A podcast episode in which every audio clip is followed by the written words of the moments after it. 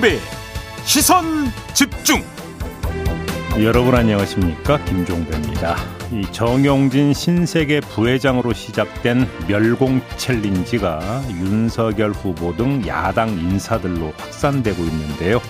3부에서 직접 참여한 나경원 전 의원에게 입장 들어보겠습니다. 저희 시선 집중은 신년을 맞아 이번 주에 특별한 기획을 선보입니다. 올해 치러질 대선에 대한 여론을 알아보고 그 결과를 진보 보수 농객과 함께 분석해보는 응답하라 2022인데요. 오늘은 그 첫 시간으로 시선 집중이 의뢰해서 실시한 여론조사 결과 자세히 전해드리겠습니다. 2022년 1월 10일 월요일 김종배의 시선 집중 광고 듣고 시작합니다.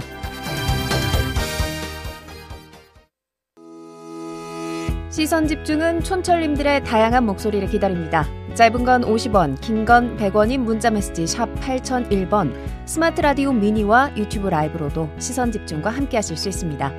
믿고 듣는 진품 시사 김종배의 시선 집중.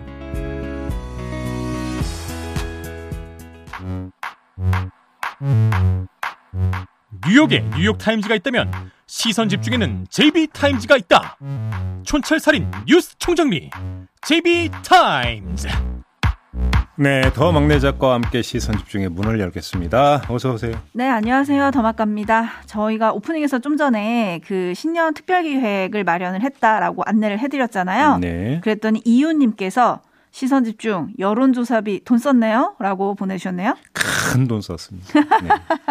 아, 생색내시는 거예요? 그럼요.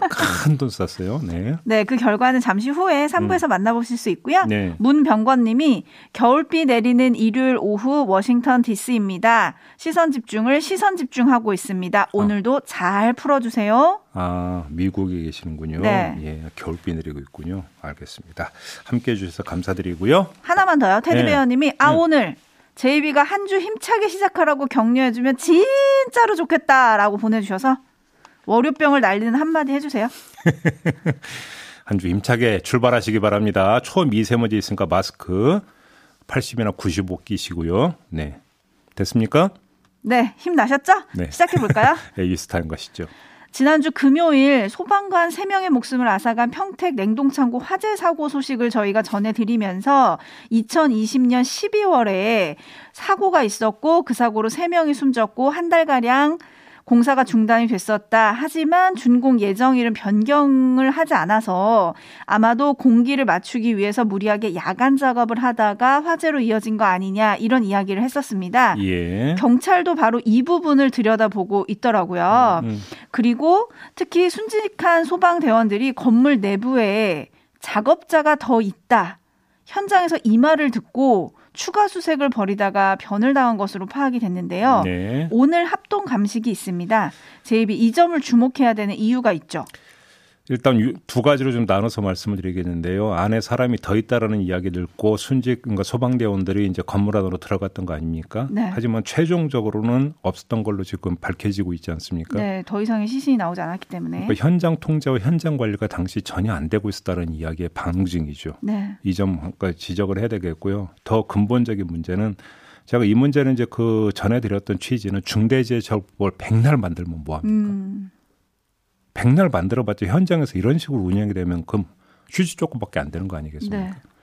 그러니까 공기 맞추려고 야간에 그 작업하다가 이런 일이 발생했다. 물론 현재로서는 단정은 할 수가 없습니다만 지금 나오고 있는 정황들은 그런 거잖아요. 그럼 안전은 뒷전이었다는 거잖아요. 네. 공기를 맞추려고 했다는 이유가 뭡니까? 경제 논리잖아요. 음. 그러니까 경제 논리 때문에 안전이 증가 저당 잡히는 이 현장 이걸 어떻게든지 그러니까 근절하려고 중대재해 처벌법 만든 거잖아요. 그러니까요. 이렇게 운영되면 이게 무슨 소용이 있어요? 네. 분명히 밝히고 그에 대한 책임을 물어야 되는 문제라고 생각합니다. 네, 그리고 어제 새벽에 전해진 속보로는 화재 발생 약 40일 전에 화재 발생 위험을 지적받은 사실도 문서로 남아 있다고 합니다. 네. 그러니까 좀 살펴봐야 될 문제가 한두 개가 아니고요. 예. 문재인 대통령이 그 소방관 세 분의 연결식에 국민 한 사람으로 참석해서 조용히 함께 했죠. 네. 이젠 철저한 조사 그리고 촘촘한 재발 방지 대책을 국가가 답할 때가 아닌가 싶습니다. 물론입니다. 챙겨봐 주시고요. 뉴스와 분석이 함께하는 JB타임즈 오늘 주목할 뉴스 챙겨드리겠습니다. 첫 번째 뉴스 오디오로 먼저 만나보시죠. 윤석열은 이마땡, 위키윤은 쓱땡에서 주로 장을 봅니다. 오늘은 달걀파 멸치 콩을 샀습니다. 달파 멸콩.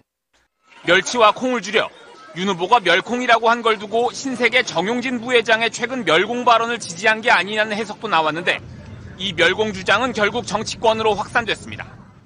나경원 전 원내대표는 멸치와 콩뿐 아니라 자유시간도 샀다며 멸공, 자유라고 적었습니다. 국민의힘 안팎에선 퇴행적 시각이라는 쓴소리가 터져나왔습니다. 김종인 전 총괄선대위원장은 MBC와의 통화에서 멸공 인증을 한 사람에 대해 성향이 원래 그런 사람들이라면서 선거를 전체 국민을 상대로 해야지 특정 계층만 갖고 선거를 할 수는 없다고 비판했습니다. 네. 때 아닌 멸공 챌린지 바람이 불었죠. 네. 윤석열 후보, 나경원 전 원내대표, 최재형 전 감사원장, 김진태 전 의원 등등이 합류를 했다는 거 아니겠습니까? 네. 그러면서 때 아닌 색깔 논쟁이 이제 불거지고 있다. 이 점을 이제 그 뉴스에서 전해드렸는데요. 저희는 각을 조금만 좀 틀어봅시다. 아, 트나요? 네네. 정용진 부회장의 인스타그램으로부터 어, 여기로 한번 그러니까 시작이 됐으니까 한번 다시 여기로 가보죠. 정용진 인스타그램 9일 날 보면은 또다시 글을 올렸습니다. 나의 멸공은 오로지 우리를 위협하는 위에 있는 애들을 향한 멸공이다. 이렇게 적었어요. 음. 여기서 위에 있는 애들이란 건 북한을 뜻하는 겁니다. 네. 그런데 처음에 올라갔던 게 6일 아니었습니까? 네. 6일에는 어떻게 돼 있냐면 한국이 아나무인인 중국에 항의 한 번 못한다는 제목의 기사 캡처 화면을 올린 뒤에 멸공, 승공 통일, 반공 방첩의 해시태그를 달았습니다. 자, 6일의 인스타그램과 9일의 인스타그램은 조금 다르죠. 바로 이 점에 주목을 해야 될 것 같은데요. 자, 어떤 이야기냐면 정영진 부회장의 멸공에 바로 화답한 사람이 윤석열 후보 아니겠습니까? 네. 하루 일정을 분 단위로 쪼갰어도 부족한 대선 후보가 정영진 부회장에게 화답하기 위해서 직접 이마트까지 가서 사진을 찍었다. 왜 그랬을까요? 음. 그것이 단순히 북한을 쳐서 보수 표심을 자극하고 그래서 고정 지지층을 결속하기 위해서였을까요? 근데 조금 전에 뉴스에서 전한 김종인 전 총괄 비판이 있지 않습니까? 네. 특정 계층만 갖고 선거를 할 수 없다고 비판했다라는 점. 음흠. 이거는 보수 지지층하고는 좀 약간 결이 다른 진단 아니겠습니까? 이 점에서 상기할 게 하나가 있는데요. 윤석열 후보가 지난해 12월 29일에 주한미 상공회의소 간담회 참석해서 한국 청년 대부분이 중국을 싫어한다고 발언한 바 있지 않습니까? 그렇죠. 반중 감정을 자극해서 청년표를 모으려는 것 아니었느냐 이런 비판이 그때 따라붙었었습니다. 그런데 이 지점을 주목하면 김종인 총 그러니까 전 총괄이 이야기했잖아는 특정 계층하고 겹칩니다. 음. 이야기가. 네. 그 다음에 윤석열 후보가 이마트에 그러니까 찾아갔던 거 8일 다시 말해서 정용진 부회장이 인스타그램에 위에 있는 애들만을 위한 멸공이라고 했던 그 하루 전입니다. 이렇게 놓고 본다면 결국은 북풍이 아니라 중풍, 중국 바람이 되겠죠. 음. 중풍을 기대하면서 이런 어떤 챌린지에 합류한 게 아닌가라는 이런 의혹의 시선을 받을 수도 있다라는 겁니다. 음. 네. 그러면 정말로 이런 것이었다고 한다면 도대체 이게 국익에 도움이 되는 거냐? 음. 라는 얘기는 다시 안, 그러니까 물어볼 수밖에 없는 거잖아요. 네. 중국 가서 사업하고 있는 사람이 한두 명입니까? 거기 있는 교민이 한두 명입니까? 도대체 그들 어떻게 하려고 이럽니까? 뭐 하지만 윤석열 후보는 단순히 장을 본 거다. 계속 강조를 했고요. 선대본 관계자는 다른 사람들이 멸공으로 연결해 부담스럽다. 아니 그러면 이런 입장을 냈습니다. 그러면 이해가 안 되는 게 조금 전에 뉴스 리포트에서 윤석열 후보 목소리 나왔잖아요. 그게 AI 윤석열 엄밀하게 얘기를 하면 네. AI 윤석열이거든요. 그렇죠. 근데 AI 윤석열에서 왜 그럼 이렇게 이야기를 합니까? 음. 이렇게 그러니까 내보내면 안 되는 거잖아요. 그렇다면 네. 앞뒤가 안 맞잖아요. 지금 해명하고. 네, 멸공이란 단어가 참 익숙하지 않은 세대는 응? 이게 뭐지? 이런 생각을 하시는 분들도 계실 거예요. 네. 9920님, 멸공? 지금이 어느 시대인데? 7644님, 멸치와 콩은 죄가 없다. 일반인님, 멸치, 콩에 대한 예의가 아니다. 뭐 이런 해학적인 댓글들도 있고요. 8911님은 성향이 원래 그런 사람들이다. 김종인 전 위원장이 아까 한 말이죠. 네. 어유 김 위원장이 외부인 되시더니 팩트 폭력이 장난 아닙니다. 네. 라고 하는 댓글도 있고요. 데이지님은 처음에 기사를 잘못 읽은 줄 알았습니다. 음. 지금이 어느 시대인데 멸공 타령을이라고 해주셨고 네. 배영길님은 군복무도 안 해본 사람들이 왜 자꾸 멸공을?이라고 송유리님은 이것도 이준석의 비단 주머니일까요? 6642님 이마트에서 파는 파는 중국산? 이라고 해주셨는데 뭐 여튼 여러 가지 논란을 좀 낳고 있습니다. 근데 멸공 제 입엔 좀 익숙한 단어죠? 제가 이제 그 제가 다닐 때는 초등학교가 아니라 국민학교라고 불렀는데요. 네. 멸공 포스터 경진대회 이런 거 하고 그랬었습니다. 아, 네.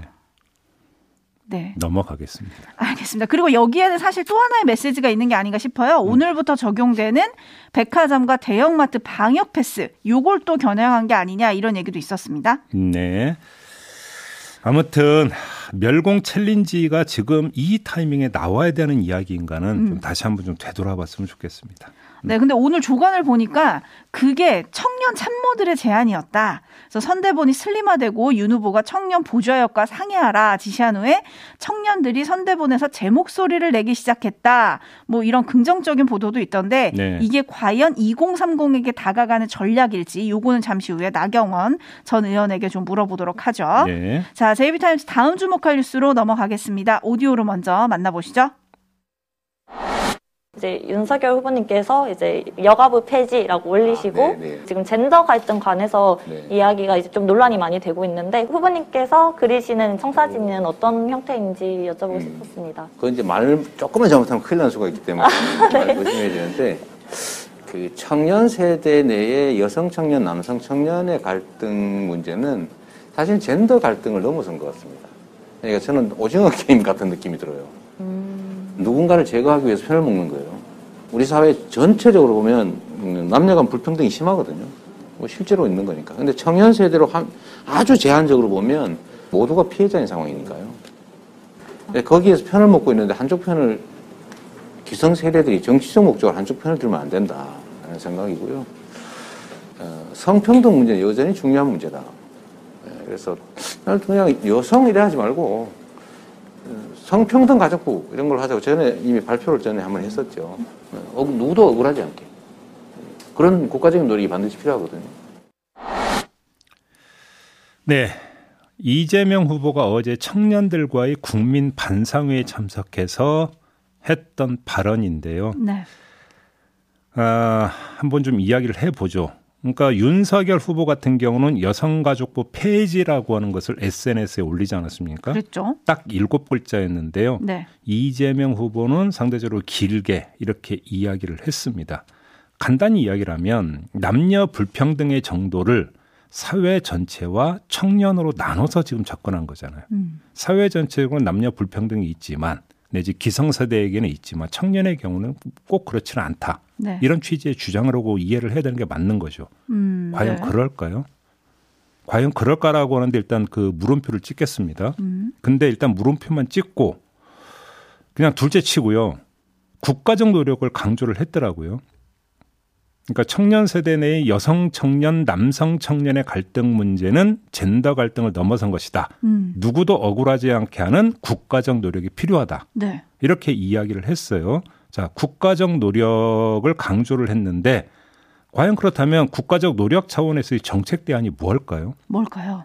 관련해서 이재명 후보는 성평등 가족부를 거론을 했던데 윤석열 후보가 이야기한 여성가족부 폐지나 이재명 후보가 성평등 가족부로의 계칭 모두 사실은 정책 대안이라고 보기는 힘들죠. 음. 아무리 좋게 봐준다 하더라도 그건 정책의 방향이지 대안은 아니죠. 음. 거기다가 과연 이게 윤석열 후보의 여성가족부 폐지와 대칭 관계에 있는 차별점일까도 사실은 물음표를 찍어야 되는 게 윤석열 후보가 SNS에 이렇게 일곱 글자를 올린 다음에 이수정 전 공동선거대책위원장이 네. 한 언론과의 인터뷰에서 무슨 말을 했냐면 여성가족부 폐지 후에 양성평등의 기조로 대체할 수 있는 부서를 둘 것이다. 음. 이 대안을 아직 발표를 안 한 것이다. 네. 이렇게 얘기를 해서 양성평등부로 만들겠다라는 이런 이야기가 되는 거죠. 음. 물론 이건 이수정 교수의 그 말이기 때문에 확인이 필요하긴 합니다만 네.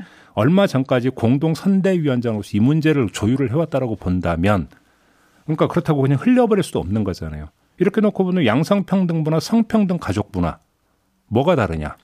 이런 문제가 하나가 있는 거고요. 네. 더 중요한 것은 그러니까 제가 자꾸 정, 정책 대안을 이야기하는데 20대의 젠더 문제를 정말로 남녀를 넘어서 공정의 차원에서 접근한다면 도대체 그 구현 방안이 뭐냐? 음. 이걸 대답을 해야 되는 거죠. 네. 이재명 후보는 각종 할당제에 대해서 할당제가 옳으냐 그르냐를 논쟁할 게 아니고 왜 이런 상황까지 왔는지 생각하고 그렇지 않아도 되는 상황을 만들려고 노력해야 한다. 음. 이렇게 이야기를 했던데 이건 평론가의 화법이죠. 어허. 정치가의 화법은 아니지 않습니까? 평론가는 진단을 하는 사람이라면 정치가는 길을 대는 사람이거든요. 음. 길을 대야 되는 거잖아요. 그럼 네. 이렇 그래서 길을 내고 이로, 여기로 가자라고 제시를 해야 되는 거 아니겠습니까? 여기서 지금 머뭇대고 있는 거죠. 음. 이 점은 좀 분명히 좀 짚고 넘어가야 될 것 같습니다. 뭐 이름을 바꾸는 게 그 길의 시작이라고 생각했을지도 모르죠. 아무튼 좀 더 지켜봐야지 그 길을 제시하는 모습을 볼 수 있을 것 같은데 적토마님이 성평등이라면 굳이 성별을 거론할 필요가 있나요? 가족부로 합시다. 뭐 이런 의견 주셨고요. 이응 이응님은 성평등 가족부가 그냥 여가부라고 생각합니다. 이런 의견 있고 사마나 팔육님은 도대체 왜 남녀 갈등이 대선의 논쟁이 되어야 합니까? 라고 물어주셨고요. 네. 정철우님은 여가부 폐지에 대해 신지혜 씨와 이수정 씨의 견해를 듣고 싶군요.라고 보내주셨는데 음. 저희도 듣고 싶어서 어제 전화를 드렸는데 음. 네 저희. 방송에서 여러 차례 어떤 서구에서 나타나고 있는 혐오, 배제 뭐 이런 어떤 이야기를 그러니까 그 진단을 한 바가 있습니다. 네. 그러면서 항상 했던 이야기가 이런 게 이제 커다란 사회 문제가 되고 정치 문제가 되는 것은 거의 마지막에서 정치권이 이것을 해결하려고 한 게 아니라 여기에 올라타면서부터 문제가 커진다. 음흠. 이게 서구의 경험이라고 여러 차례 전해드린 바 있거든요. 그랬죠. 자, 그러면 한국 사회에서 20대에서 젠더 갈등이 나타나고 있는 것은 옳고 그름을 떠나서 사실인 건 맞아요. 현상으로 있다. 있죠. 그러면 이 정치권은 여기에 대해서 어떻게 된가 그 대처해야 되는 거는 대단히 중대한 문제고 어찌 보면 기로에 서 있는 거거든요. 음. 근데 여기서 당장의 한 표 때문에 이걸 해결하려고 하는 게 아니라 올라타라고 해버리면 5년 후에 10년 후에 우리 사회가 어떻게 될지 한번 생각을 해봤으면 좋겠다. 네. 이 말씀을 꼭 드리고 싶은 거예요. 그렇습니다. 그 생각이 무엇인지도 잠시 후에 나경원 전 의원에게 좀 물어보도록 하죠. 네. 자, 뉴스와 분석이 함께하는 JB타임즈 다음 주목할 뉴스는 어떤 건가요? 도이치모터스 주가 조작 의혹 사건을 수사해온 서울중앙지검 반부패 강력 수사 2부가 김건희 씨에게 소환 통보를 했다고 지금 언론이 보도를 했어요. 어, 드디어요. 예, 현재 출석 일정 조율 중이라고 하는데요. 검찰은 12월 3일, 작년 12월 3일에 권오수 도이치모터스 회장을 주- 어, 구속 기소하면서 국민적 의혹이 있는 주요 인물들의 가담 여부에 대해서 계속 수사 중이다. 이렇게 밝힌 바가 있는데 그 주요 인물이 바로 김건희 씨다. 아마 이렇게 해석을 했었던 거죠. 근데 왜 소환 안 하나 했는데 요번에 이제 그 출석을 통보를 했다라는 건데 네. 아무튼 김건희 씨는 권오수 회장에게 소개받은 주가 조작 선수 이모 씨에게 신한증권 계좌를 넉 달간 맡긴 바가 있고 이 때문에 주가 조작에 가담한 거 아니냐 이런 의혹을 샀던 바가 있었습니다. 네, 일단 소환이 된다. 그럼 어떻게 봐야 될까요? 얼마 전에 검찰이 내부적으로 무혐의 결론을 내렸다라는 보도가 쭉 나온 바가 있지 않았습니까? 그렇죠. 그 때문인지 그 소환을 통보했다는 보도 이후에 다수의 관측은 무혐의 결론으로 가는 거 아니냐. 그래서 음. 무혐의 결론을 내리기 위한 수순 아니냐 이런 식으로 뭔가 나오고 있더라고요. 이런 관측을 하는 또 하나의 정황이 있는데 그게 바로 시차라는 겁니다. 진짜. 권오수 회장이 구속 기소된 게 12월 3일이에요. 만약 검찰이 김건희 씨의 혐의를 확실하게 잡았다면 한 달 넘는 시차를 둘 이유가 없었다라는 거죠. 음. 바로 어떤 그 소환에서 그러니까 수사를 하는 게 맞았죠. 근데 한 달 넘게 그 시간을 질질 거다가 권오수 회장 같은 경우는 이미 그 재판 절차가 시작이 됐어요. 12월 14일부터. 그러니까 검찰이 권오수 회장 등에 대해서 추가로 뭔가 조사한 게 아니라 이미 재판에 다 넘겨버렸기 때문에 네. 김건희 씨에서 뭔가 그 구체적인 걸 잡았다라고 한다면 지금까지 끌고 올 이유가 없었고 바로 들어갔어야 되는데 시차가 있다. 그러면 결국은 정치 상황 보면서 적당한 타이밍을 고르려고 했던 거 아니냐. 이 지금 추정으로 연결이 되고 있는 거죠. 음흠. 그리고 만약 이런 관측이 맞다면 바로 옆 부서인 일부는 코바나 컨텐츠 전시 협찬 의혹을 수사하고 있거든요. 네. 이것도 함께 마무리될 가능성이 있다. 음. 이런 관측도 그 따라붙고 있는데 김건희 씨를 다시 소환하기보다는 한 번에 다 처리하려 할 가능성이 있기 때문에 이런 관측이 나오고 있더라고요. 근데 네. 아무튼 만에 하나의 가능성은 배제할 수 없는 거 아니겠습니까? 음흠. 뭐 지금까지 이야기는 언론 보도로만 지금 그 근거 삼아서 이야기했던 거고 언론 보도가 수사 진행 상황을 다 담고 있는 것은 아니기 때문에 네. 혹시 뭐 이것이 뭐 기소로 갈 가능성까지 완전히 배제할 수는 없다고 봐야 되겠죠. 아무튼 다수의 관측은 이렇다. 이 점을 네. 좀 전해드리겠습니다. 미루고 미루다가 뭔가 끝을 향해 가는 느낌이다. 이건 저만의 느낌은 아닌 것 같아요. 김태수님, 이제서야 소환이라니요. 일찍도 하네요. 이런 의견 보내주셨고요. 음. 8672님이 소환 통보 도대체 검찰의 꽁꽁이 속을 알 수가 있어야지 점점점 보내주셨는데 네. 꽁꽁이가 있을까요? 네, 아무튼 지켜보도록 하고요. 예. 네, 이렇게 마무리하겠습니다. 네, 더마카 수고하셨습니다.